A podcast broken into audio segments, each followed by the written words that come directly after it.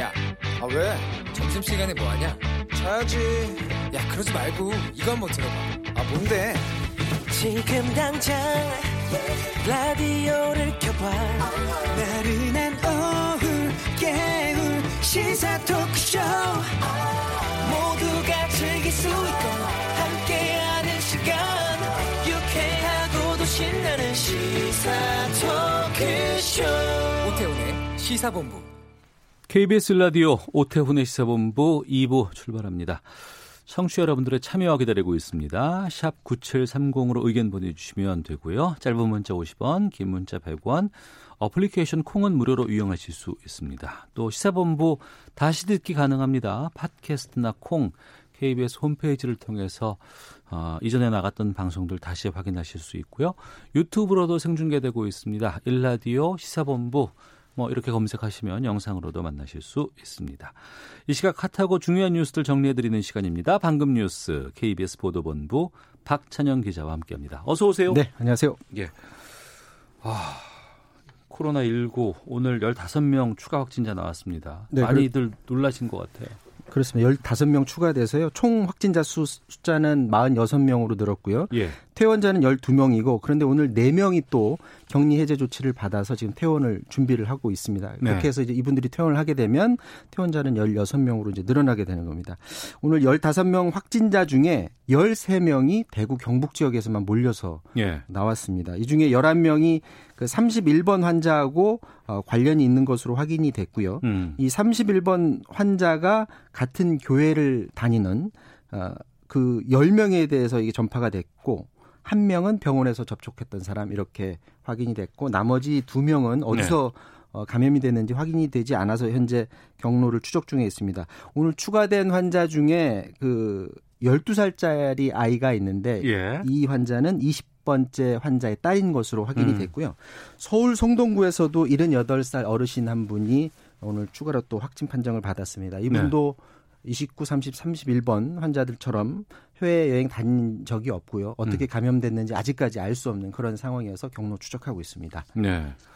그러니까 대구 경북 쪽에서 확진자가 급증을 했는데 그쪽 상황은 어때요 지금? 지금 그 이 확진자나 아니면 그 의심자들이 다녀갔던 병원들이 있거든요. 예. 응급실들에 주로 갔는데 그래서 오늘 현재 대구에 경북대하고 영남대, 계명대 이렇게 대학병원 세 곳의 응급실이 긴급 폐쇄됐습니다. 어. 이곳은 모두 이제 앞서 말했던 것처럼 확진자 물론이고 의심자도 다녀갔던 병원인데 네. 문제는 대구 시내에 있는 병원이 총 다섯 개라고 해요. 아 그래요? 예, 대, 대형 병원. 어. 응급실이 있는 곳이 다섯 곳인데 이 중에 이제 세 곳이 응급실을 폐쇄해서 예. 이제 나머지 이제 두 곳만 가지고 응급 환자를 받아야 되기 때문에 음. 당분간 대구 시내에서 응급 진료에 비상이 걸렸다라는 소식이 들어왔고요. 서울에서는 한양대병원 응급실이 폐쇄가 됐습니다. 그 앞서 말씀드렸던 78살 할아버지가 아, 어제 성동구에서 확진 네네. 받으셨던 네. 어제 한양대병원 응급실을 들렸다고 해요. 그래서 어. 이곳도 어, 잠정 폐쇄된 그런 상태입니다. 예. 일부에서 이 내용을 좀 못 다뤄서 여기서 좀 다뤄보겠습니다. 그 일본 크루즈선 타고 있던 우리 국민들 오늘 새벽에 왔어요. 네, 예. 그렇습니다. 그 대통령 전용 공군 3호기 타고 어, 김포공항에 도착했고요. 일본인 배우자 한 명 포함해서 어, 당초 알려졌던 것과 다르게 7명이 들어왔습니다. 아, 다섯 명 예상했는데 네. 일곱 명이 오셨군요. 예. 당초에는 의사를 보이지 않았던 한국인 승무원 두 분이 계셨거든요. 아. 그분들이 마지막에 마음을 바꿔서 모두 7명이 예, 김포공항으로 왔고요. 이제 격리 시설에서 14일간 격리 관찰을 받게 됩니다. 중국 상황을 잠깐 보면 신규 환자 수가 또 역시 조금 줄었습니다. 100명 정도 줄어서 어 1,700명 신규 환자 수고요. 누적 확진자는 7만 4천 명, 사망자는 2천 명입니다. 역시 후베이성을 제외하고 나머지 지역에서는 환자 수가 급격히 지금 줄어들고 있어서 후베이성이 관건이고요. 중국에서 또 하나의 관건이 바로 이 농민공들의 업무 복귀라고 해요. 농민공. 예, 그러니까 에, 시골에서 살다가 예. 이 도심 지역으로 와서 일하시는 분들이 이 업무의 복귀 시기를 지금 늦추고 있는데 음. 춘절 맞아서 고향에 갔다가 농민공이 모두 3억, 3억 명이 도심으로 이제 돌아간다고 합니다. 3억이에요. 3억입니다. 아. 근데 2월 말까지 1억 2천만 명이 돌아가고요. 3월 이후에 1억 3천만 명이 복귀할 예정이다. 이렇게 중국 CCTV가 방송을 했습니다. 이들 중에 혹시나 감염된 사람이 특히나 이제 대중교통들을 타고 많이들 음. 이동하는데 그렇게 되면 또 이 후베이성 외 지역에도 많이 전파될 가능성이 있다 이런 우려되는 어, 소식이 들어왔고요. 어, 러시아 정부가 내일 새벽 0시기에서 또 중국인 입국을 금지한다라는 소식을 내놨습니다. 네. 러시아는 좀 어, 강압적으로 어, 이걸 막는 그런 조치를 하고 있는데 앞서서 중국에서 귀국한 자국 국민 수백 명을 임의로 그냥 입국만 했는데도 불구하고 네. 격리병원에 네. 격리를 시켰다고 해요. 어. 그랬더니 그 중에서 몇 명, 한 네 명 정도가 예. 이탈을 했다가 뒤늦게 이렇게 잡혀오는 그런 일도 벌어졌다고 합니다. 알겠습니다.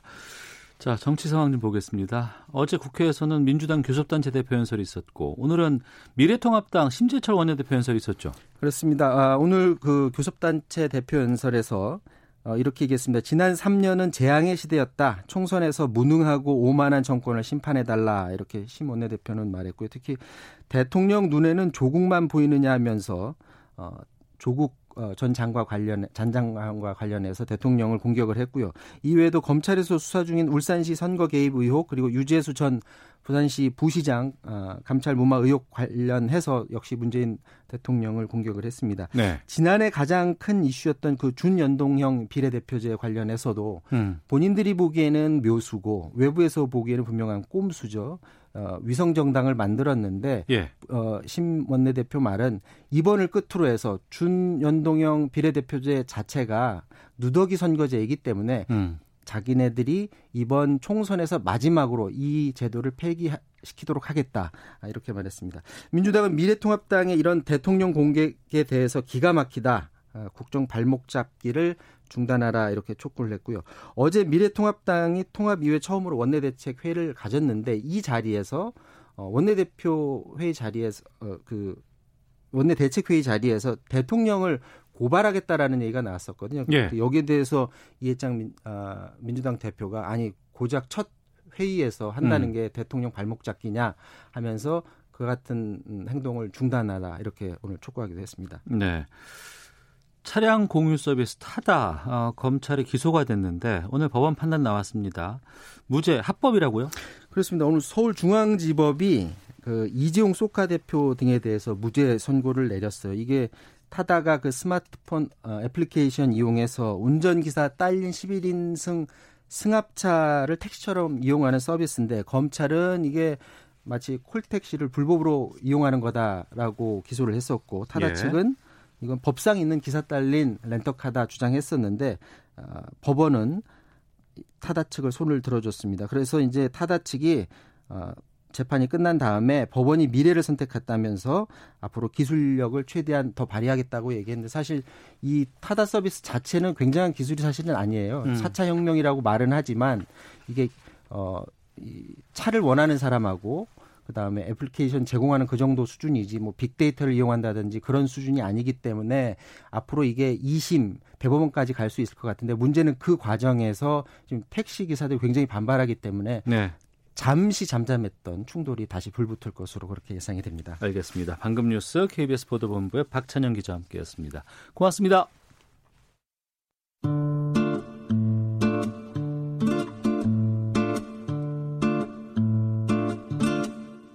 오태훈의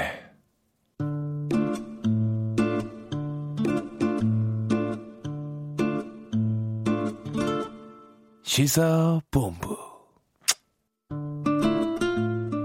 네, 수요일 2부 고정 코너는 전문성과 현장성이 살아있는 고품격, high quality 범죄 수사 토크를 지향하는 아는 경찰이 준비되어 있습니다. 오늘도 배상훈 전 서울경찰청 범죄심리 분석관 나오셨습니다. 안녕하십니까? 안녕하세요. 네. 김은배 전 서울경찰청 국제범죄수사팀장 자리하셨습니다. 어서 오십시오. 안녕하십니까? 예. 어, 윗집에 사는 16살 여학생을 자신의 집 쪽으로 강제로 끌고 가려다가 미수에 그쳤습니다. 40대 남성에게 1심 법원에서 실형 나왔습니다. 그런데 논란이 되고 있는 게 재범 가능성은 높지 않다면서 전자발찌 부착 명령 청구는 기각했다고 하는데 여러모로 좀 짚어볼 부분이 많아 보입니다. 어떤 일들이 있었습니까, 배상훈 교수님? 예, 예. 이게 이제 서울 동부지법 관할인데 구체적인 장소는 이건 특정하지 않습니다. 왜냐하면 네. 이거는 어, 청소년 관련된 범죄일 수 있기 때문에 그런 겁니다. 발생 시각은 한 7월쯤 작년 7월쯤이라고 봅니다. 7월인데 발생 시각은 한 10시, 오후 10시쯤이고 가해자는 40대 남성, 그리고 피해자는 16세 여학생인데 5층과 6층에 삽니다. 그러니까 5층에 가해자가 살고 6층에 피해 학생이 살았던 상황으로 보여집니다. 예. 그 상황에서 엘리베이터를 타고 음. 올라가는 가 둘이 같이 올라가는데 네. 먼저 가해자가 내리고 그렇겠죠. 어, 5층이니까. 내리고 후다닥 뛰어가서 자기 집에 가방을 놓고 6층에서 이 피해자가 내리는 상황에서 아마 기다리는 과정에서 음. 거기서 공격을 했다고 합니다. 네. 그래서 이제 뭐 입을 막고 뭐 끌고 자기 집으로 끌고 가려고 했다. 음. 그러니까 전체적인 상황에 대한 구성은 조금 다를 수 있습니다. 네. 그것 때문에 지금 이 사건이 기소돼 갖고 아까 말씀드린 것처럼 선고가 징역 1년이 나왔습니다. 음. 자기 집에 가면 되는데 가방만 놔두고 또 뛰어 올라가서 기다리고 있었다. 이건 좀 계획적인 범죄라고 볼 수도 있지 않을까 싶기도 하고요. 그렇습니다. 지금 상을 보게 되면은 예. 본인은 5층에 거주하고 6층에 거주하는 여학생이 버튼은 6층 누르는 걸본 거예요. 예. 그러니까 5층 문이 열렸을 때 재빨리 내려가서 현관문을 열어놓은 상태에서 가방을 놓고 계단 뛰어 올라간 거예요. 어. 그리고 엘리베이터 벽에서 숨어 있다가 갑자기 덮친 거 아닙니까? 예. 이렇다고 한다면 자기네 현관문을 넣어놨다는 얘기는 그 여학생을 납치해서 빨리 들어가기 위해서 한 거고 음. 그렇지 않습니까? 숨어 있다는 것은 여학생에게 눈치 안 채려고 숨어 있었기 때문에 이거는 단순한 체포라든지 약취가 아니고 제가 보기엔 다른 의도가 있지 않겠냐. 네. 쉽게 얘기해서 성폭력도 가능하지 않습니까? 음. 그런데 그거에 대해서는 진술을 안 했어요. 어떻든 그 남성이 그 여학생을 봤을 때 엘리베이터에서 버튼 누르는 거 봤을 때부터 계획을 한 거예요. 사실은. 네. 그렇기 때문에 이거는 기히 계획된 범죄라고 볼 수가 있습니다. 예. 이 상황 자체가 그럼 이게 무슨 범죄라고 이제 일단은 판단을 해야 될 거냐 문제인 거예요. 그렇죠. 결과가 나온 건 아니었기 예. 때문에. 예. 근데 이게 동기상으로 아까 팀장님 말씀하신 건 이건 성범죄 가능성이 충분히 농후한 상황인데 수가 없죠. 예. 근데 문제는 검사가 기소한 것은 미성년자 약취 미수고 어. 그다음에 체포치상입니다. 체포치상. 예, 그러면 지금 여기선 성범죄는 안 들어가는 거고. 안 들어가. 아, 기소 자체가 없군요. 예, 어, 없으니까. 어. 그럼 이걸 그럼 이 기소가 제대로 된 건가? 예. 아니면은 어, 수사 지휘가 제대로 된 건가? 어. 그러니까 말하자면은 이것이 성범죄를 목적으로 해서 그 과정에서 체포와 유인을 한 거라고 하면 성범죄로 가야 되는 게 맞는데 네. 검사가 그 어떤 입증하는데 좀 자신이 없어 갖고 음. 어, 결과만 갖고 했다고 하면은 네. 지금 이 형량 자체는 크게 문제 삼을 건 없습니다. 아, 기소 자체에 따라서 판결이 내릴 수밖에 예. 없으니까. 근데 문제는 그게 맞냐 이 말이에요. 어. 그러니까 아니 그냥 다른 어떤 이유 없이 16살짜리를 40대 성인이 자기 집으로 끌고 가려겠다. 음. 이건 분명히 따져봐야 되는 거 아닌가요? 그러니까요. 예. 그러니까 여고생 입장에서는 이게 얼마나 끔찍한 상황이었을까 생각하면 저 놀라게 되고 그 잡가 이 범인을 잡고 나니까 이게 아랫집 이웃 남자인 거예요. 근데 피해 여, 여세, 그 여학생의 부모가 목격을 했고 또 신고도 했다고 하는데 그렇죠. 음. 범행을 순수지도 인정하지도 않았다면서요. 그 남성, 40대 남성은 이제 진술을 하다 보면 예. 변명을 하지 않습니까? 네. 근데 여학생이 쓰레기 XX라는 욕설을 했기 때문에 자기가 그랬다고 하는데 음. 만약에 여학생이 욕설할 일도 없지만 네. 욕설을 했다 그러면 엘리베이터 안에서 혼내든지 음. 부모한테 쫓아가서 설명을 하고 네. 여학생 혼내든지 해야 되는데 몰래 숨어 있다가 입을 막고 머리채를 끌고 집으로 가랬다 하는 거는 이거는 자기가 모욕을 당해서 하는 행동이 아니고 아까 교수님 얘기했지만 다른 범행에 대한 그 충동이 있었고 그 의심이 가지만 실질적으로 조사 받을 때 아마 성폭력도 조사를 했을 거예요. 하지만 본인이 그거 보냈을 겁니다. 아니다. 음. 단순히 그랬다고 주장하기 때문에 그 40대 남성이 머릿속을 들어가 나올 수는 없죠. 수사관이. 네. 그래서 아까 말씀한 대로 미성년자 약취 미수예요. 음. 그 10년 이하 징역을 취할 수 있어. 그다음에 네. 체포치상은 아마 그 여학생을 잡을 때 상처를 냈던 거예요. 네. 그렇기 때문에 이건 1년 이상 징역이 취하기 때문에 지금 말씀하신 대로 그것만 가지고는 징역 1년 선고는 가능은 한데 음. 저희가 보거나 아니 또 앵커라든지 교수님 보기에는 아 이게 여고생을 납치하려고 하면 그냥 납치하는 게 아니고 다른 문제가 있지 않겠냐라고 하는 건데 그거는 밝혀낼 수가 없고 기소를 못했던 거죠. 근데 이제 CCTV라고 하는 게 우리 엘리베이터 CCTV가 소리는 녹음이 안 됩니다. 그렇겠죠. 그죠? 예, 예. 예, 그러니까 이 가해자가 그것도 충분히 뭐 얘기를 했을 가능성이 있는 거죠. 어. 왜? 먼저 공격했다는 거 아닙니까? 요구, 네네. 욕을 했다고 하는 거. 근데 그건 음. 입증할 수 없는 상황을 자기가 변명하기 위해서 한 부분인 거고 네. 좀 아쉬운 건 그런 겁니다. 분명히 연, 행동의 연결성으로서 기소해야 되지 않았을까라는 생각이 드는데 음. 우리의 법 체계 내에서는 네. 연결하는 것을 어디까지 연결할 것인가에 대한 어떤 그 판단은 기- 검사의 재량입니다. 어. 게다가 5층에 내려가지고 6층, 에서 바로 한 것도 아니고 5층에 내려서 자기 문을 자기 집 문을 열어놓고 가방 놔두고 올라간 거 아니에요. 그렇죠. 그건 단순히 연계가 좀 되지 않을까, 의도가 있지 않을까라고 충분히 짐작할 수 있을 것 그러니까 좀 같은데. 검사의 기소가 좀 아쉬움이 있다고 하는 것은 네. 범죄 심리를 전문가, 저, 저 전공한 전문가라든가 이런 강력 사건을 해본 수사관들은 아쉬움이 분명히 있는 거죠. 이 음. 기소의 부분에 대해서는. 청취자 눈보라님께서 성폭행 실행하다 미수에 그친 거 아닐까요? 욕을 들었다고 해도 말로 훈계하면 되지 집으로 왜 끌고 갑니까? 처벌이 미흡해 보입니다라고 주셨는데 1심 선고에서 재판부는 엄중한 처벌의 필요성이 있다.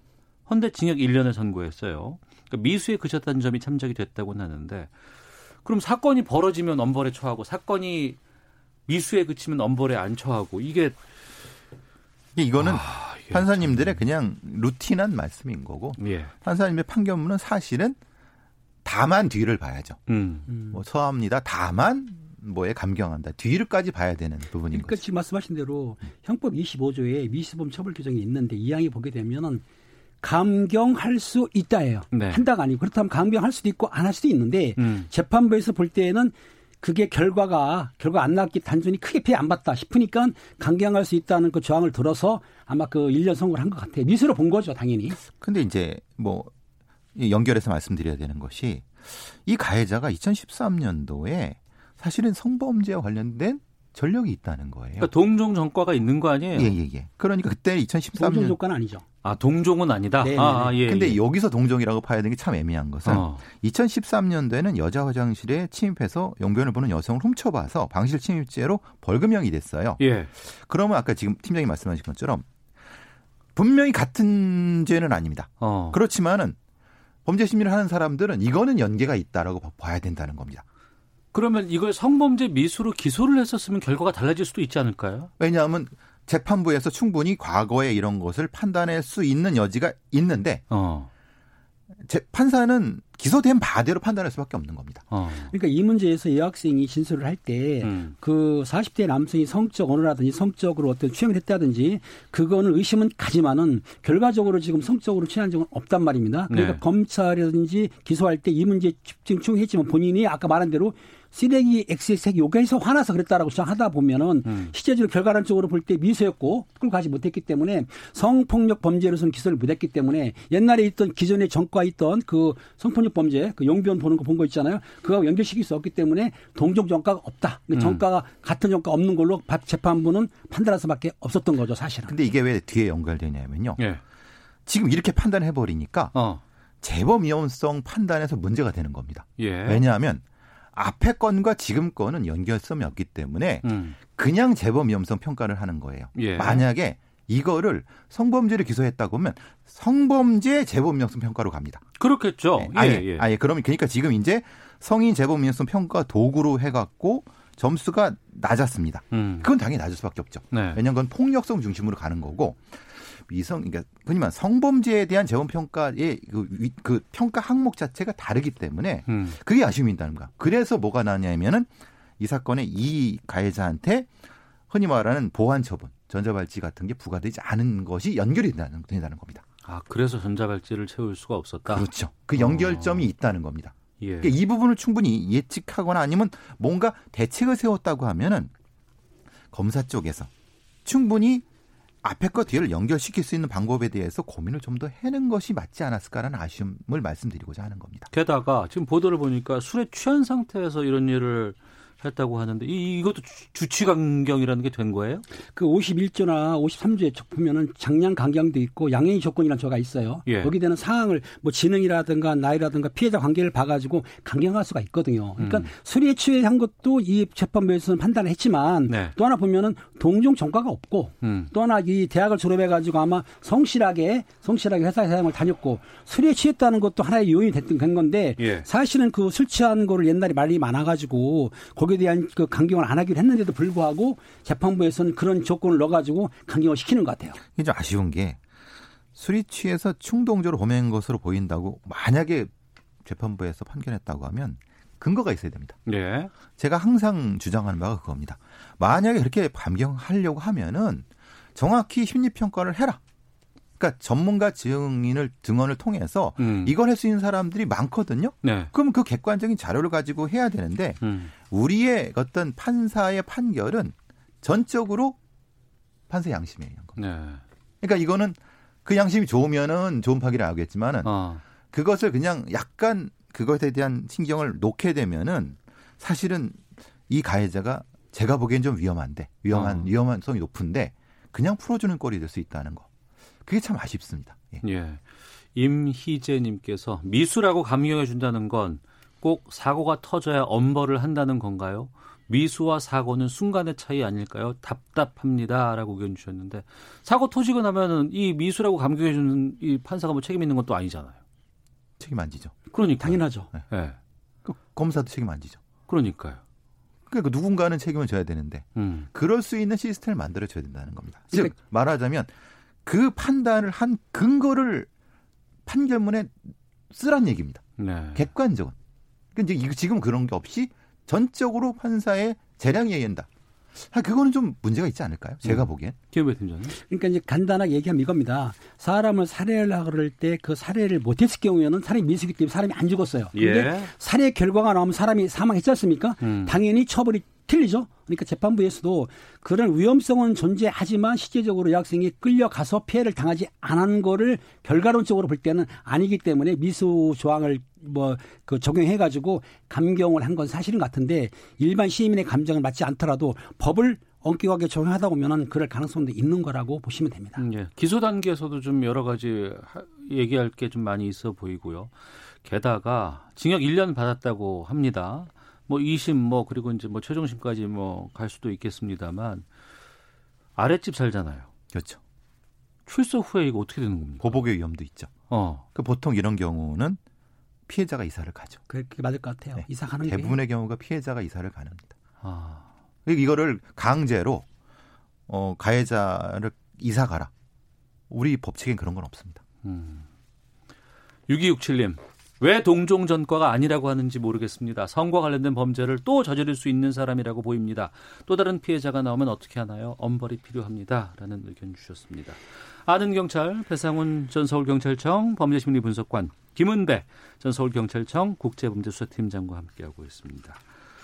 안타까운 사고가 있었습니다. 지난 15일 서울 가양대교에서 투신자를 찾던 한강 경찰대 소속 경찰관이 순직하는 사고가 있었습니다.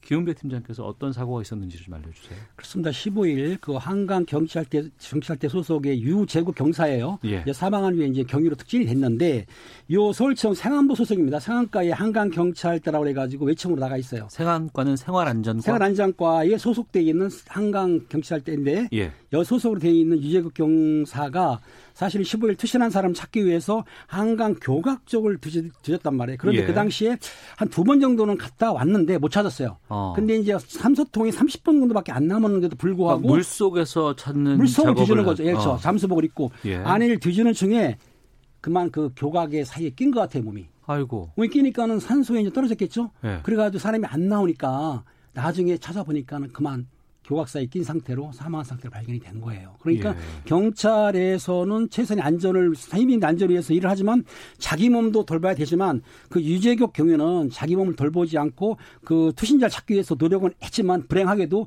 교각 사이에 몸이 끼는 바람에 그만 안타까운 죽음을 맞이하게 된 거죠. 네. 예, 안타깝게도 유재국 경위와 제가 배명일이 비슷합니다. 2007년도 배명일이고 배, 유재국 경위 배명일이요? 예, 저희는 경찰들은 배명일을 말하자면 경찰학교 졸업한 다음에 예. 배치받는 첫 아, 배치. 배치받는 예. 날짜가 하- 예, 비슷하다 이런 말씀이신 예, 거군요. 그 우리 김해 팀장님은 저희 저보다 훨씬 더 배명일이 빠르신데 예. 배명일 예, 이렇게 예. 말하는 배명일, 거군요. 예, 예, 근데 예. 이제 제가 좀 저랑 같이 훈련을 받은 거죠 경찰학교에서 음. 사실은. 근데 이, 이런 사건을 할 때 가장 마음이 많이 아픕니다. 특히 이제 어, 이 사람의 입장에서는 잠수를 두 번 하고 사실은 들어가면 안 됐는데 네, 네. 근데 그 수신자를 찾아야 되는 음. 가족들이 기다리고 있으니까 예, 예. 경찰의 입장에선 그걸 외면할 수 없는 거고 어. 매뉴얼대로라면 사실은 바로 들어가면 안 되죠. 그러니까 한 번 들어가서 수색을 했지만 투신자를 찾지 못하고 나왔어요. 네. 나왔는데 어, 바로 또 들어가면 안 되지만 쉬었다 들어가거나 어, 아니면 뭐 네. 일정 정도 시간을 두거나 그렇죠. 뭐 이렇게 했었어야 되는데 그게 아니고 한 번 더 찾아보겠다라고 들어갔고 그렇죠. 왜 그러냐면 지금 유속이 빠르거든요. 예, 조각은 빠르 어. 유, 그 유속 자체가 시, 시신이 떠내려갈 수도 있어요. 아 그렇기 예, 때문에 예, 예, 예. 이게 찾는 사람 입장에서는 조바심이 날 수밖에 없는 거고 음, 그게 아쉬, 아쉬운 거죠. 음. 그거를 이제 보통은 들어가지 마라. 너도 생각해라. 네, 네. 라고 하는데 담당 경찰관의 입장에서는 그렇게 못합니다. 음. 그죠. 기은배 팀장님. 근데 이게 수, 그 잠수 작업을 한다거나 이런 업무를 수행할 때는 2인 1조 해야 되는 거 아닌가요? 원래가 형사들도 그렇고 원래 2인 1조로 출동을 합니다. 하는데 예. 실제적으로 그 당시에는 그 다섯 명이 입수를 했다고 그래요. 예. 다섯 명이 들어간 한개 팀 여섯 명이거든요. 예, 예. 다섯 명이 입수를 했는데 각자 흩어져서 찾다 보니까 옆에 아. 동료 그리고 아시겠지만 한강 유속도 빠를 뿐더러 한강이 안 좀. 탁해요. 예, 그래서 예, 안 보이기 맞아요. 때문에 한 2, 30씩만 떨어져도 안 보이는 걸 알고 있기 때문에 상대방 각자 나눠서 일을 하기 때문에 음. 옆에서 그 사고 당한 걸 몰랐던 거죠. 빨리 알았으면 당연히 구시했을 텐데 그만 시간이 흘렀기 때문에 나중에 발견했기 때문에 불상사가 났는데 2인 1조를 하더라도 붙어있지는 않거든요. 네, 그 섹터에서 움직이기 때문에 이런 참사가 난 겁니다. 어. 정확히 이제 이게 조금 다른 거는 산업안전보건공단에서 나온 잠수 작업을 위한 매뉴얼에는 3인 1조입니다. 네, 네. 왜냐하면 감독자, 작업자, 그 로프를 잡는 보조자 3인 1조가 이게 매뉴얼로 돼 있는데 음. 사실은 한강 경찰대가 전체 인원이 30명입니다. 네. 그리고 4개의 파출소로 돼 있고 어. 그러면 한 개의 파출소가 뭐 산수적으로만 7명이고 3교대이기 때문에 산수적으로도 사실은 3인 1조 구성이 어렵습니다. 예, 예. 그래서 사실은 보통은 2인 1조로 가는데 한강이 얼마나 넓고 네, 큰데요. 그러니까 서울이니까 강동대교부터 행주대교까지입니다. 41km가 넘습니다. 그거를 이제 그 커버해야 되는 부분인 거고 예. 특히 이제 이 한강 경찰제 같은 경우는 특히 변사자라든가 아니면 범죄 예방이 주 특기고 이분들은 대부분 SSU라는 UDT 같은 특, 어, 특권 어떤 기, 가지고 있는 사람들이지만은 네. 인력의 문제도 분명히 존재합니다. 음. 왜냐하면 2인 1조도 위험하다는 것이 잠수 작업의 특성인데 네. 그래서 계속 안타까운 게 분명히 있는 겁니다. 어. 이런 사고가 터지면 2인 1조 왜 안 지켰냐라고 얘기는 할 수는 있지만 현장에서의 상황은 또 그걸 지키기엔 너무나 좀 무리한 어, 인력 구성일 수도 있는 것이고 또 사람을 찾아야 되는데 이러한 것을 또 생각하다 보면은 누군 작업하고 있고 누군 작업하고 있을 때 그걸 보고 있으라고만 하는 그렇죠. 것도 네, 그런 문제가 생기는 어려운 거죠. 부분들이 좀 있습니다. 그렇죠. 시간의 제한이 있고 예. 그러니까 좀 그래도 아, 이 안타까운 사고가 재발하면 안 되겠지 않습니까? 어떤 것들 좀 챙겨봐야 될까요? 저는 이제 아무래도 이제 이, 이 관련된 표준 매뉴얼을 좀 개정을 하거나 아니면 인력의 부분을 다시 한번 서울경찰청에서 검토를 해봤으면 좋겠다. 네. 어, 야간 작업이라든가 아니면 야간 작업 뭐 2인 1조에서 가능하게 한 3인 1조 정도를 하도 장비의 어떤 최신화 같은 음. 분명히 저희 같은 비전문가가 보지 못하는 부분을 알 겁니다. 네. 한번 더 봤으면 좋겠다라는 생각이 듭니다. 음. 아무튼 지금 예. 한강경찰대 인원이 대장 포함해 30명을 알고 있어요. 예. 네개 팀에서 6명씩 들어가 있는데 인원이 좀 부족한 거죠. 아까 음. 교수님 말했지만은 한강다리가 16개인 것도 되죠. 강동부터 가양까지 있는데 행주대교까지 16개를 커버하기에는 인원이 너무 부족합니다. 그 네. 때문에 지금 장비도 최신식으로 바꿔야 되지만 일단은 인력을 투하하려고 그러면 인력을 좀 확보시켜서 음. 인원을 좀 증강해 주면은 조금 더 낫지 않을까 싶습니다. 네. 아, 0047님께서 정말 안타깝습니다. 삼각 고인의 명복을 빕니다. 라고 의견도 보내주셨습니다. 자, 유재국경이 삼각 고인의 명복을 빌겠습니다. 헤드라인 뉴스 듣고 기상청 확인하고 교통정보까지 보고선 다시 돌아오도록 하겠습니다. 문재인 대통령은 오늘 코로나19 확진자가 15명 늘어난 것과 관련해 지역사회 감염 대응 체계를 대폭 강화해 지역사회에 확실한 지역 방어망을 구축할 필요가 있다고 밝혔습니다. 홍남기 경제부총리 겸 기획재정부 장관이 코로나19로 인해 수출 대금을 받지 못한 기업들의 긴급 유동성을 공급하는 등의 수출 대책을 이번 주 중 확정해 발표하겠다고 밝혔습니다. 민주당이 미래통합당의 문재인 대통령 검찰 고발 방침에 대해 창당 후 첫 원내대표 회의에서 나온 말이 대통령 고발 검토란이 참으로 기막힐 일이라고 비판했습니다. 미래통합당 심재철 원내대표가 문재인 정부를 향해 지난 3년은 그야말로 재앙의 시대였다며 헌정, 민생, 안보를 3대 재앙으로 꼽았습니다. 지금까지 라디오 정보센터 조진주였습니다. 이어서 기상청의 송소진 씨입니다. 미세먼지와 날씨 정보입니다. 공기는 대체로 깨끗한 상태입니다. 대기 확산이 원활해서 현재 전국의 먼지 농도가 보통에서 좋음으로 나타나고 있습니다. 오늘 하늘에는 가끔 구름이 많이 끼겠고요. 낮 기온이 어제보다 4도에서 7도 정도 올라 추위가 풀리겠습니다. 서울 8도, 대전, 광주, 대구 11도 등으로 예년 이맘때 기온보다도 조금 높겠습니다. 내일은 전국이 대체로 맑겠지만 모레 금요일 밤에는 전국에 비가 내리겠고 토요일 오전 오전까지 이어질 전망인데요. 이번 비는 추위를 몰고 오지는 않겠습니다. 현재 서울의 기온은 4.9도입니다. 미세먼지와 날씨 정보였습니다. 이어서 이 시각 교통 상황을 KBS 교통정보센터 윤여은 씨가 전해드립니다. 네, 고속도로 교통량은 적지만 돌발 상황이 이어지고 있습니다. 호남 고속도로 천안 쪽으로 정읍 2차로에서 장애물을 처리하고 있고요. 무안 광주 고속도로 광주 쪽은 동안평 부근 1차로에 사고가 생겨 주의가 필요해 보입니다. 대구 포항 고속도로 포항 쪽은 팔공산 진입로 1차로에 낙하물이 있고요. 서울 양양 고속도로 양양 쪽은 내촌 부근 1차로와 갓길에서 승용차 사고를 처리하고 있으니까 잘 살펴 지나셔야겠습니다. 경부고속도로 서울 쪽 쪽은 서촌나들목 1차로에서 사고를 처리하고 있어서 양재부터 정체고요. 부산 쪽은 반포에서 서초까지 밀립니다. 서울 외곽 고속도로는 송내 일대 양방향에서만 정체입니다. 서울 시내 동부간선도로 성수 쪽은 성동분기점과 성수 사이 1차로에 사고가 있어서 군자교부터 밀립니다. KBS 교통정보센터였습니다.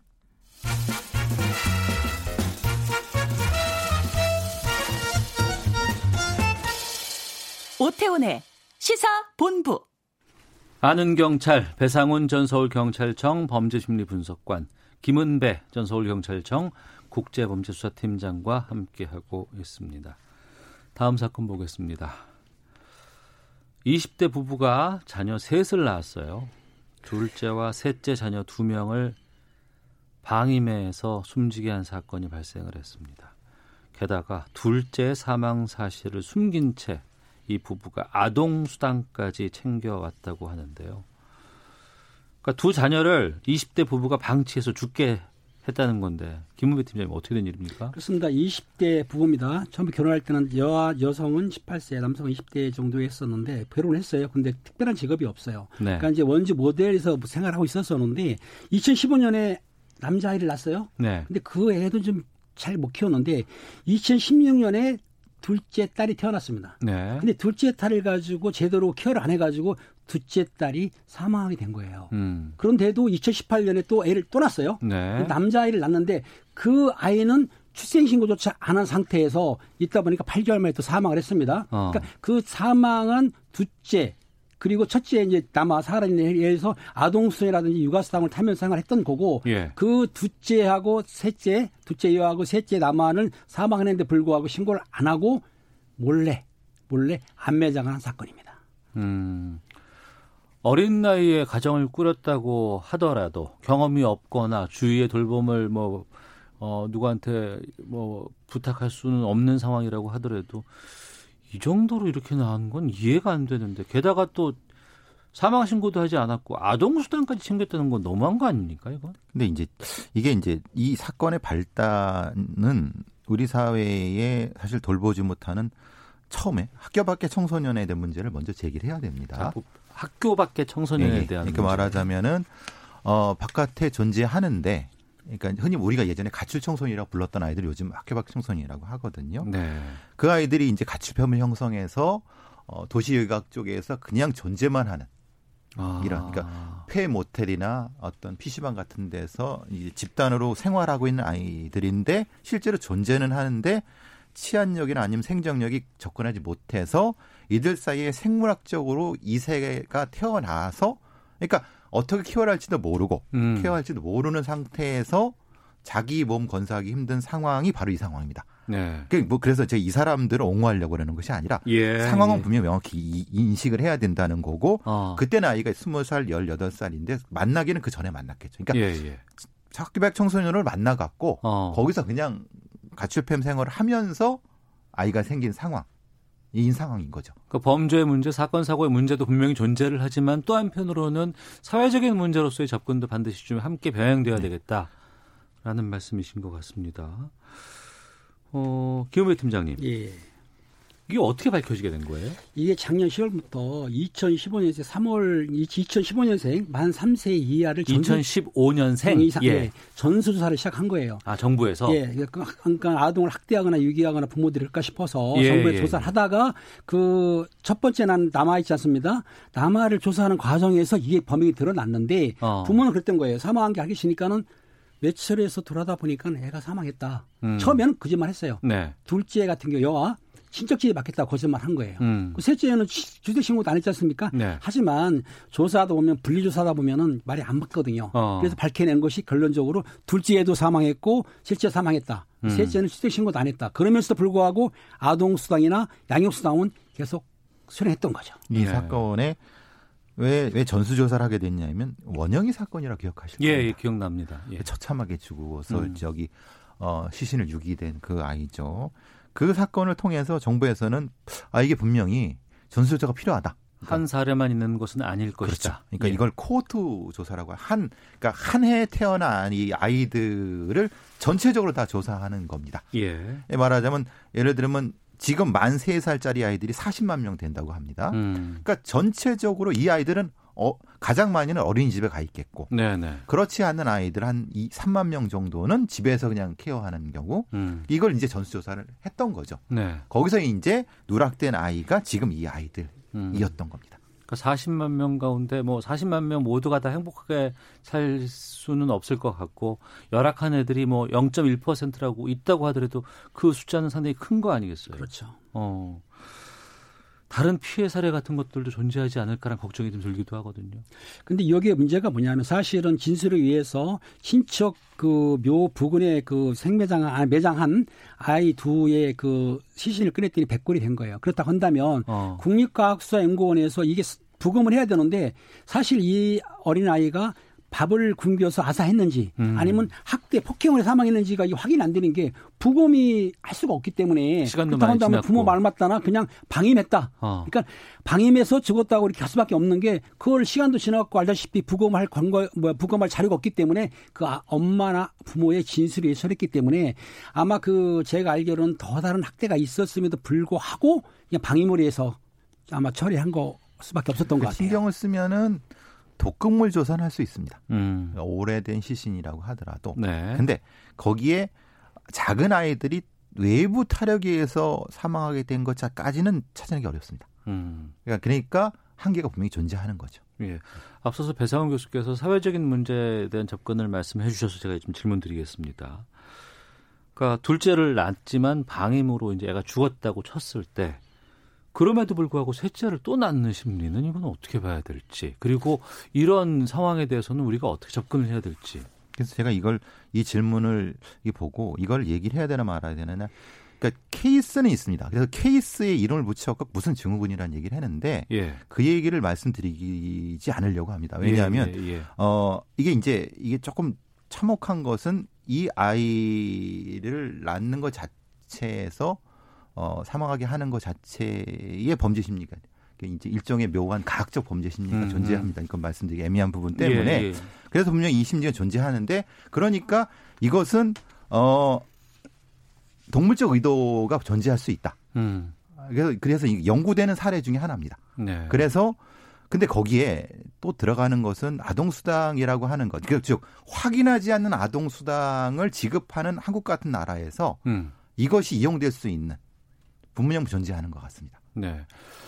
시간이 많이 없어서 두 분께 그러면 이 뭐 사건은 사건이고 이건 네. 또 어떻게 뭐 처벌이 뭐 이루어질 것이고 뭐 수사가 더 가거나 아니면 법정에서 처리가 되겠습니다만 이렇게 그 이 현재 상황에 대해서 사회적으로 우리가 어떻게 좀 접근하는 것이 그리고 또 사회가 놓치고 있는 부분들은 무엇이 있을지에 대해서 좀 조언을 해주시면 좋을 것 같은데 김은배 팀장께서 먼저 말씀해 주세요. 그래서 정부에서 지금 출생 통보제라는 걸 만들었습니다. 사실은 만들었는데 그게 통과가 안 되고 있는데 이건 뭐냐면 출생 통보제. 제 출생 통보제 이건 뭐냐면은 의료기관이에요. 네. 의료기관에서 수상하는 거는 의무적으로 국가에 출생 신고를 통보를 해라. 요거 얘거든요. 아, 지금은 동사무소에 부모가 가서 신고를 하게 돼 됐죠. 있는데. 근데 예. 의료기관에서 하라는 얘기입니다. 그러니까 어. 이럴 경우에는 애를 누락시키다든지 그런 문제를 해소할 수는 있는데 아직 이게 지금 확정이 안 되는 걸 알고 있어요. 음. 요 문제도 하나의 방법이라고 보고 있습니다. 네. 그 다음에 제가 할 것은 사회적 양육에 대한 문제인 사회적인 거죠. 양육 문제. 예, 양육의 책임을 부모한테 두고 있는 게 우리의 가장 기본적인 복지의 시스템인데 그동안 그래왔습니다. 예, 사회 양육으로 넘어가려고 하지만 예, 예산 예. 문제라든가 사회 인식 때문에 그 부분이 참취 약한 부분에서 음.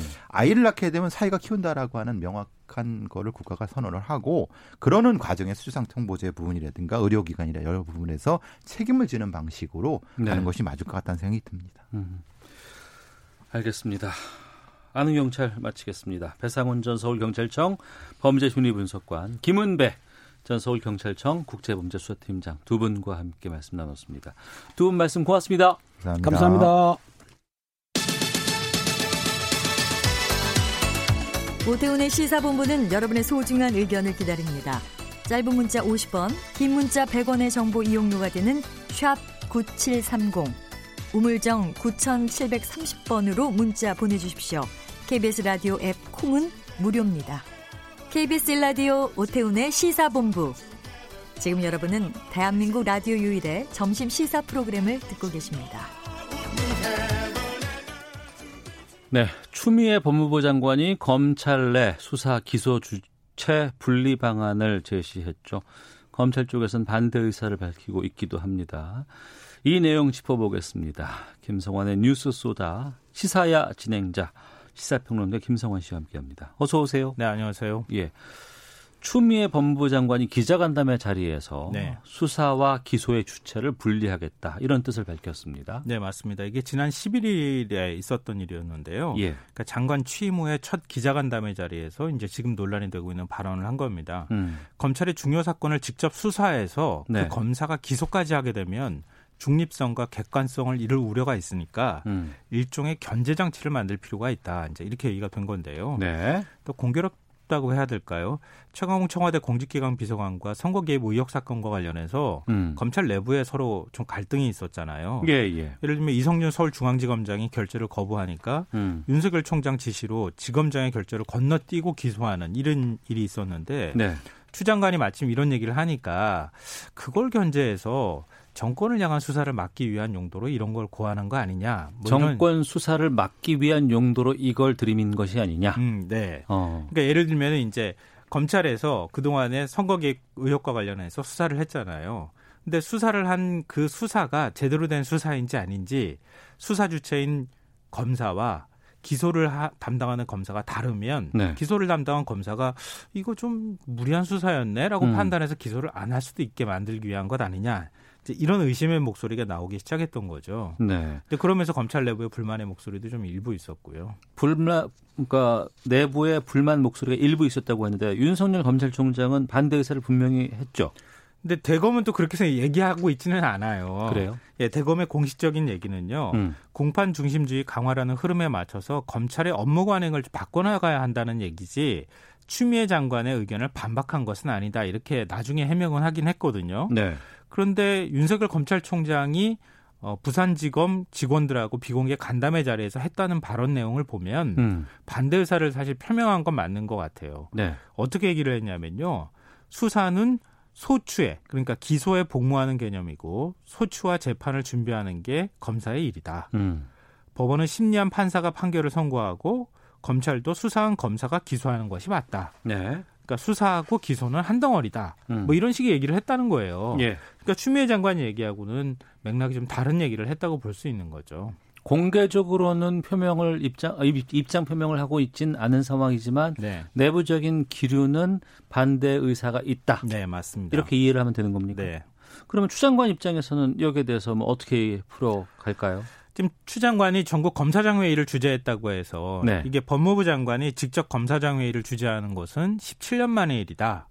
뭐 이렇게 해가지고 또 논란이 번지고 있는 상황인데요. 법무부 장관이 검사장 회의를 주재하는 일이 없었어요 그동안. 네. 어. 그러니까 이거는 주로 이제 검찰총장이 주재하면 모르겠는데 예. 법무부 장관이 직접 주재하는 그 자리는 없었기 때문에 음. 이것도 윤석열 검찰총장이 그 자리에 참석하지 않는다고 하니까 네. 검찰총장을 건너뛰고 음. 어, 일선 검찰, 검찰, 검사들의 의견을 들으려고 하는 거 아니냐. 네. 뭐 이런 이제 오해 아닌 오해라고 해야 되나요? 아니면 여러 의심의 목소리가 나오고 있는 상황이긴 한데요. 음. 근데 그러면은 어, 그 자리에서 어떤 주제를 가지고 어떤 검찰 개혁과 관련된 내용을 얘기할 거냐. 네. 이제 이게 알려져야 하는데 그동안에 그게 알려지지 않았어요. 음. 그래서 검찰 내부에서는 이거 깜깜이로 만든 다음에 그냥 당일날 뭔가 화두를 던져, 던져서 검사들이 네. 제대로 의견을 표명하지 못하도록 하려고 하는 거 아니냐라고 음. 하는 의심의 목소리도 나왔는데 오늘 중앙일보가 보도를 했어요. 네, 어떤 중앙일보가요? 얘기를, 예, 네. 어떤 얘기를 논의하게 될지 음. 원래 법무부 차원에서 이제 모레 그 검사장 회의를 열 계획이었거든요. 네. 근데 하루 이틀 전에 그 회의에 어떤 주제를 논의할지 일선 검찰에 공문 형태로 전달하겠다 이렇게 밝히긴 했거든요. 음. 근데 그 내용 일부가 이미 나, 나온 것 같아요 보니까 네. 총괄 기소 심사관 직제를 신설한다. 네. 그리고 법률 개정을 통한 수사 기소 검사를 완전히 분리한다. 음. 이게 이제 추미애 장관이 얘기한 맥락하고 좀 맞닿아 있는 거고요. 네. 현행 인권 수사 자문단을 활성화한다. 음. 미국의 기소 대배심제 도입을 한다. 이렇게 네 가지 방안을 제시해서 네. 검사들이 이 중에 어떤 의견을 제시하는지 들어보겠다. 그러니까 아. 이 중에 확정적인 방안을 뭐 발표하는 것은 아니고요. 음. 근데 법무부가 가장 현실적인 방안으로 보는 안은 네. 총괄 기소 심사관이라고 하는 거라고 합니다. 어, 이건 뭐예요? 이, 게 뭐냐면요. 어, 수사 검사가 기소를 결정할 때 예. 지금 당초 알려진 바로는 어, 수, 기소한 검사 검사하고 수사하는 검사를 분리하는 방안을 얘기를 해왔잖아요. 예. 그런데 어, 총괄 기소 심사관을 둬서 기소 여부를 결정할 때 자문과 숙려 의견을 제시하는 정도. 음. 그러니까 완전히 분리하는 건 아니지만 예. 어, 일방적인 기소가 이루어지지 않을 수 있도록 자문 기구라든가 이런 기구를 그렇죠. 두겠다는 거잖아요. 예. 심사관을 둬서 그 어. 심사관이 수사한 내용을 들여다본 다음에 어 이거는 조금 더 수사를 해야 될 필요가 있다거나 음. 아니면 기소를 위해서는 이렇게 좀 해야 되겠다거나 의견이나 자문을 하는 정도라는 것이죠. 그러니까 당초에 아예 인적으로 이렇게 수사 검사하고 기소 검사를 분리하는 방안은 아닌 쪽으로 지금 갈 가능성이 높다 이런 얘기가 나옵니다. 음. 근데 기소 검사가 만약에 있게 되면 기소 검사만 기소를 독점하게 되잖아요. 네. 근데 총괄 기소 심사관을 두면 기소를 독점하지는 않게 된다는 얘기입니다. 음. 근데 이게 이제 일본에서 도입하고 있는 제도하고 거의 유사한 형태가 될 수 있어요. 네. 근데 이거는 법무부가 이걸로 확정한 것은 아니고요. 그러니까 하나의 방안 중에 하나일 거 예, 아니에요. 네 가지를 제가 말씀드렸잖아요. 음. 그 중에서 검사들의 의견을 들어서 하나를 선정했다고 한다고 하는 것인데 검찰의 내부 기류로 볼 때는 이거를 선택할 가능성이 높아 보인다. 음. 이렇게 지금 보도가 나온 겁니다. 네. 우리가 검찰 개혁에 대해서 얘기를 하고 검경 수사권 조정에 대해서는 얘기를 했지만 그렇게 해서 이제 검경 수사권 조정이 법적으로 이제 이루어지는 상황에서 다시 수사 검사와 기소 검사를 분리한다는 방안이 지금 나온 거 아니겠습니까? 네.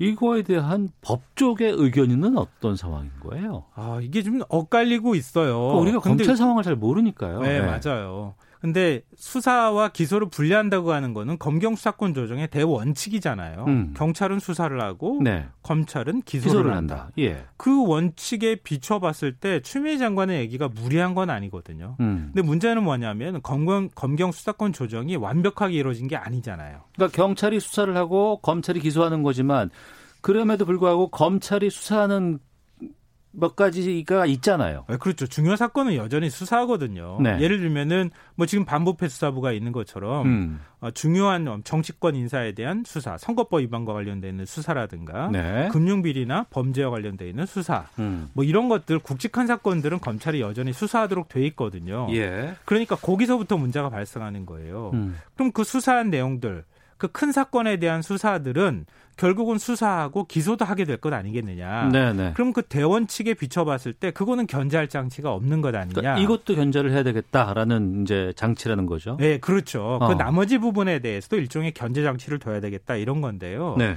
법적의 의견은 이제 갈린다고 제가 말씀을 드렸던 것처럼 음. 일단 두 가지 큰 줄기가 있는 것 같아요. 네. 첫째로는 인지 수사와 재판 과정에서 검찰의 대응 능력이 좀 약화될 것이 아니겠느냐라고 검찰의 하는 힘이 빠질 목소리. 수가 있다. 예. 예. 그러니까 정치 권력이나 재벌 사건 같은 경우에는 사건 자체가 굉장히 복잡한 경우가 많잖아요. 어. 그러니까 수사한 검사가 아니면 사건을 제대로 파악하기 힘들고 또 재판 과정에서 공소 유지하기가 좀 힘들다. 네. 그러니까 수사한 검사가 기소까지 담당하는 게 맞지 않느냐. 음. 이제 이런 거예요.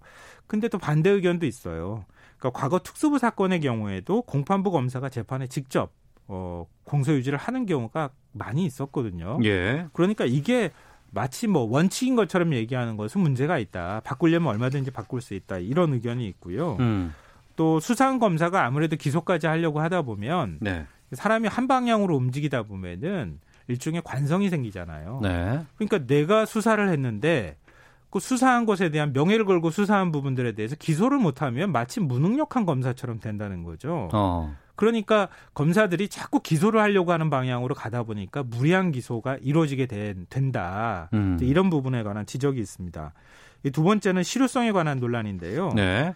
기소 전담 검사가 수사 기록을 보고 보완 수사를 요구하면 어떻게 하게 될 어떻게 할 거냐? 어. 또 수사 검사와 기소 검사의 의견이 충돌하면 또 어떻게 할 거냐? 예.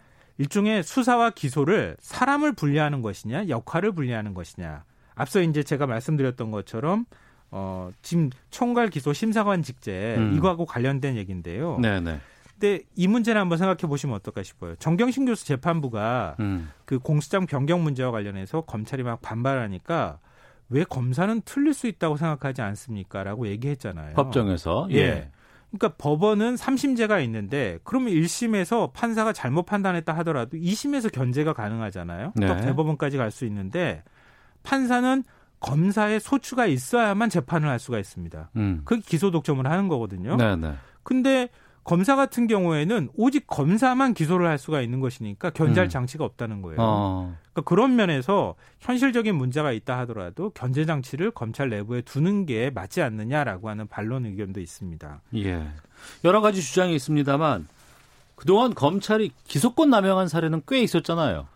아, 이거는 제가 뭐 몇 시간을 말씀드려도 다 모자라다고 할 정도로 굉장히 많았죠. 굉장히 많았어요. 아이, 그, 어. 그 간단하게 생각해 보시면 아실 텐데, 어, 정권의 입맛에 맞는 수사했던 적 정말 많았잖아요. 네. 예를 들어서 이명박 정부 시절에 미네르바 사건, 음. PD수첩 사건, 네. 그리고 정현주 KBS 사장 사건, 네. 그것부터 시작해서 굉장히 많았거든요. 음. 뭐그 더 거슬러 올라가면 또 많았고요. 네. 네. 지금도 혹시 그렇게 하고 있는지도 모르죠, 사실은. 음. 그러니까 그런 부분들이 논란이 굉장히 많이 되었고요.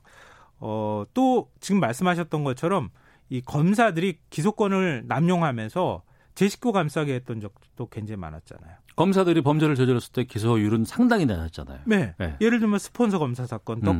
떡값, 검사 사건, 그랜저 검사 사건, 벤치 여검사 사건, 음. 조이팔 뇌물 검사 사건, 네. 진경준 검사장 사건, 음. 김학의 전 법무부 차관, 고 장자연 사건 등등 해가지고 정말 많았거든요. 예, 예. 근데 최근에 이제 그랜저 검사라고 하는 이름이 다시 또 등장했어요. 다시. 왜냐하면은 그랜저 검사 사건에 연루가 됐던 전직 부장 검사가 네. 변호사로 개업을 한 거예요. 어. 어떻게 그럴 수 있느냐 이제 이런 얘기가 나오는 건데요. 네, 네. 그랜저 검사 사건은 많은 분들이 아실 거예요. 2010년이었었는데요. 음. 서울중앙지검 당시 부장 검사였던 사람이 네. 지인인 건설업자로부터 청탁을 받습니다. 네. 100억 원대 아파트 개발 사업과 관련해서 마차를 빚고 있는데 음. 그 마차를 빚고 있는 투자자 4명을 내가 배임죄로 고소를 했으니까 처벌 좀 받게 해달라. 어. 청탁을 한 거예요. 예. 그 부장검사가 담당 검사한테 기록을 잘 살펴봐달라 이렇게 얘기를 했다는 거죠. 어. 이 얘기는 뭐냐면 알아서 잘 좀 해결해 달라는 네, 얘기잖아요. 네, 네, 네. 이 검, 경찰이 무혐의로 사건을 송치했는데도 불구하고 검사는 투자자를 4명을 부구속 기소를 했어요. 음. 그 재판을 해부하는 거거든요. 부정검사는 건설업자로부터 그 다음에 그랜저 승용차를 포함한 수천만 원의 금품을 받게 됩니다. 네. 투자자들은 2009년도 대법원에서 무죄가 확정되니까 음. 부장검사와 담당 검사 등을 고발 조치했어요. 예. 근데 검찰은 사건을 질질 끌다가 1년 3개월 만에 무혐의 처분을 내렸어요. 기소 안 해버린 거 아니에요? 안 해버린 거죠. 예, 예. 국정감사 과정에서 이게 논란이 되니까 검찰이 사상 처음으로 특임검사 제도를 가동을 해서 재수사에 들어갔고 어. 결국은 그 부장검사가 2011년 뇌물죄로 징역 2년 6개월의 실형을 확정받았는데 실형 확정 받은 것도 특검 통해서 받은 거네요. 그러니까. 그렇죠. 어. 특임 검사제도 검찰 예. 내부에 음. 2013년에 출소한 뒤에 올해 변호사로 등록했는데 대한 변호사협회에서 변호사 등록을 받아준 거죠. 네. 그러면서 다시 또 지금 논란이 되고 있는 상황입니다. 그동안 검찰 얘기할 때 항상 얘기가 나왔던 게 그 어떤 나라의 검사들보다도 우리나라 검사에게는 그, 어, 힘이 세다. 예, 이런 얘기를 참. 많이 받았는데 예. 다른 나라에는 수사 기소분리 어떤 상황이에요? 그러니까 미국하고 일본 사례만 제가 말씀드리면은요. 앞서 말씀드렸던 것처럼 총괄 기소 심사관 직제가 일본에 있는 겁니다. 네네. 그러니까 일본에는요. 미국의 배심원과 같은 시민이 참여하는 검찰 심사회라는 제도가 있는데 네. 일본 전역에 한 200여 개가 설치돼 있다 그래요. 음. 근데 이게 배심원이 참여를 시민이 참여한다 하더라도 아무래도 전문가들도 참여하게 되면 시민의 의견이 받아들여지지 않거나 네. 내부에 입김이 작용할 가능성이 있잖아요. 제 역할을 못해서 음. 2011년부터 검찰 내부에 수사에 참여하지 않는 총괄 심사 검찰관을 뒀습니다. 네. 그게 지금 법무가 안으로 만든 것 중에 하나고요. 음. 그래서 수사 자료를 보고 기소 여부에 대한 판단 의견을 내고 있고요. 미국 같은 경우에는 중범죄 사건에 한해서 20여 명의 시민 배심원, 배심원이 검찰의 증거물과 공소 유지를 요지를 듣고 기소 여부를 결정하도록 돼 있어요. 그러니까 검찰을 견제하는 권한을 갖고 있다는 얘기죠. 음, 알겠습니다. 글쎄 중앙일보 보도가 확실히 맞는지는 모르겠습니다만 뭐 곧 있을 검사장 회의에서 어떤 입장이 나올지 좀 지켜 봐야 되겠네요. 그렇죠. 모레 아, 검사장 회의가 있으니까요. 음. 아마 오늘 내일 중에 내용이 나오지 않을까 싶습니다. 알겠습니다. KBS 일라디오 저녁 시사 프로그램 시사야의 진행자 김성환 시사평론가와 함께 뉴스 쏘다 살펴봤습니다. 오늘 말씀 고맙습니다. 네, 고맙습니다. 예. 오태훈의 시사분 마치겠습니다. 내일 뵙겠습니다. 안녕히 계십시오.